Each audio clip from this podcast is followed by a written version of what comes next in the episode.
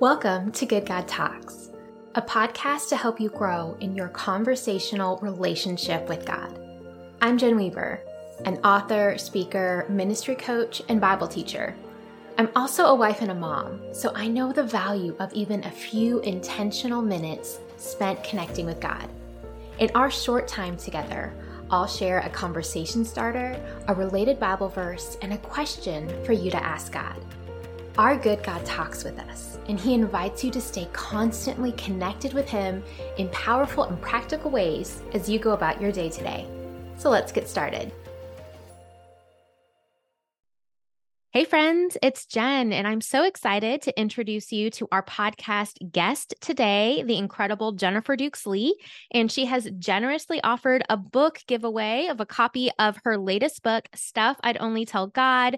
I'll tell you how to enter at the end of the episode, but we have so much ground to cover, and I did my very best to edit out my interview questions to maximize your time together. And so I'm going to hand it over to her. Jennifer, will you introduce yourself and take it away?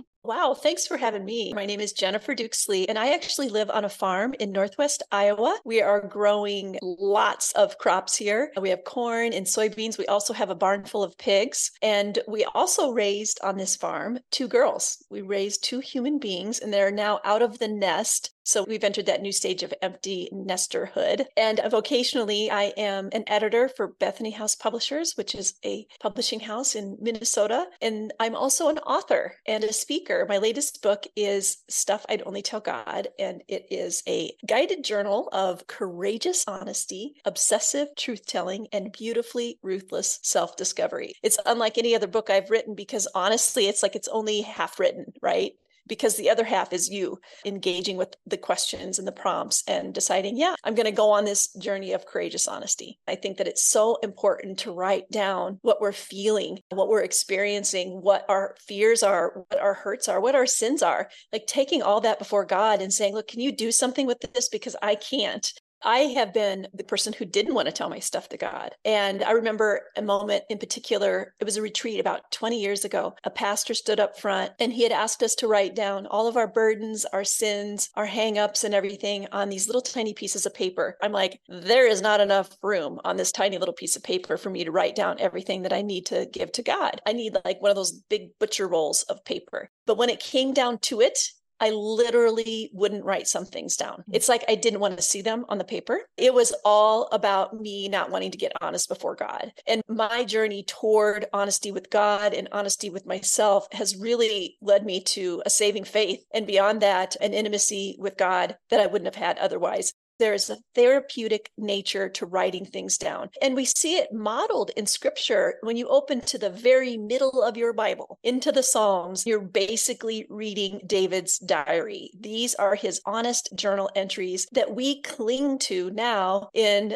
the modern age. They give us a language to speak to God honestly. And that's really what I'm encouraging people to do when they journal it's so important to me to take a look at these ancient words and see that they are not only evidence of God's presence in the lives of those people, but in our presence as well. A story that I wanted to share with you and your listeners today is the story of Thomas. You know, he's a great question asker, but that's not the way he was framed when I was growing up. Thomas, in my Sunday school years, was framed as a doubter, doubting Thomas. And so I grew up thinking that asking any kind of question to the Lord was shameful, maybe even sinful. And so as I grew into adulthood, I struggled with real doubt but felt unworthy to come before God with my questions about him. Like, God, if you're there, like, can I say that? Can I say, God, I'm not sure if I really believe in you? Being that kind of honest felt really, really scary to me. But then, then I read the Bible.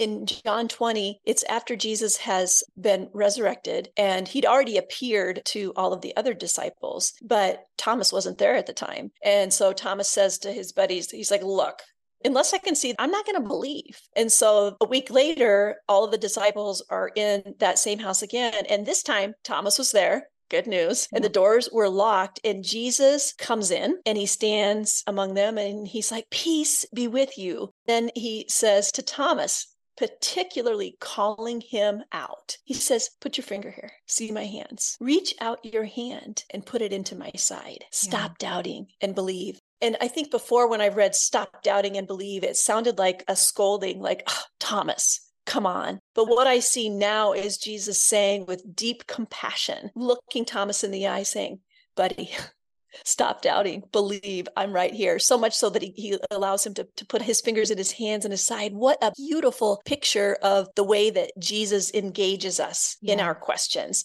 That was profound for me. Suddenly it opened up a door to being able to have a constant, ongoing conversation with Jesus to where I could bring him every doubt, every fear, every concern, every worry, every wondering. And he didn't push me away in the study Bible. There were words in there that said, silent doubts rarely find answers. I'll mm-hmm. never forget it. It was just in the study notes. If I keep my doubts silent, I'm not going to find any answers. So if I've got a doubt, if I have something I'm wondering about, guess what? It is safe and good and right to take it to Jesus. He sees us. He saw Thomas in that room and he sees you and he sees me. So, the question that I am going to recommend that you go before God with is from Thomas, and it happens in John 14 5. And Thomas says to Jesus, Lord, we don't know where you are going. So how can we know the way? And it's so cool how Jesus responds. He answers, I am the way and the truth and the life. We don't get I am the way and the truth and the life in the Bible without the one question Thomas was brave enough to ask. That is the power of questioning. And so my encouragement is to ask what Thomas asked to say, Jesus, how can I know the way? How can I know the way in my marriage? How can I know the way in my parenting? How can I know the way in my friendships? How can I know the way in where I'm supposed to live? How can I know the way in whatever you have before me? I'm so confused, God. How can I know the way? And stick around to listen to the compassion, kindness, and gentle answers that the Lord gives to you.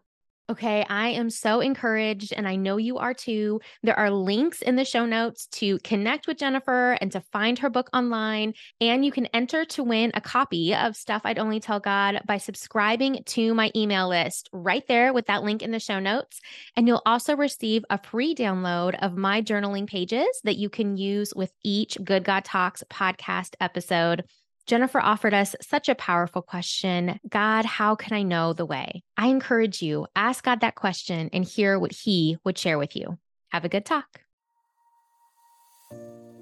Hey, friends, if you enjoyed this podcast, I have another resource to share with you. My newest book is a fully illustrated poetry collection, and it's called A Beckoning to Wonder Christian Poetry Exploring God's Story. It's available now on Amazon, and this book is for you if you find yourself weary and stuck in the rut of familiar routines, if you know that God is around but you find him hard to notice, or if you feel like you're still waiting for the fullness of life you were promised, A Beckoning to Wonder is an invitation to know God more intimately and to rest in his goodness. And so I'm so excited to share this with you. Also, while you're here, would you please also leave a quick review and share an episode with another person? Reviews go a long way in helping other people find out about Good God Talks.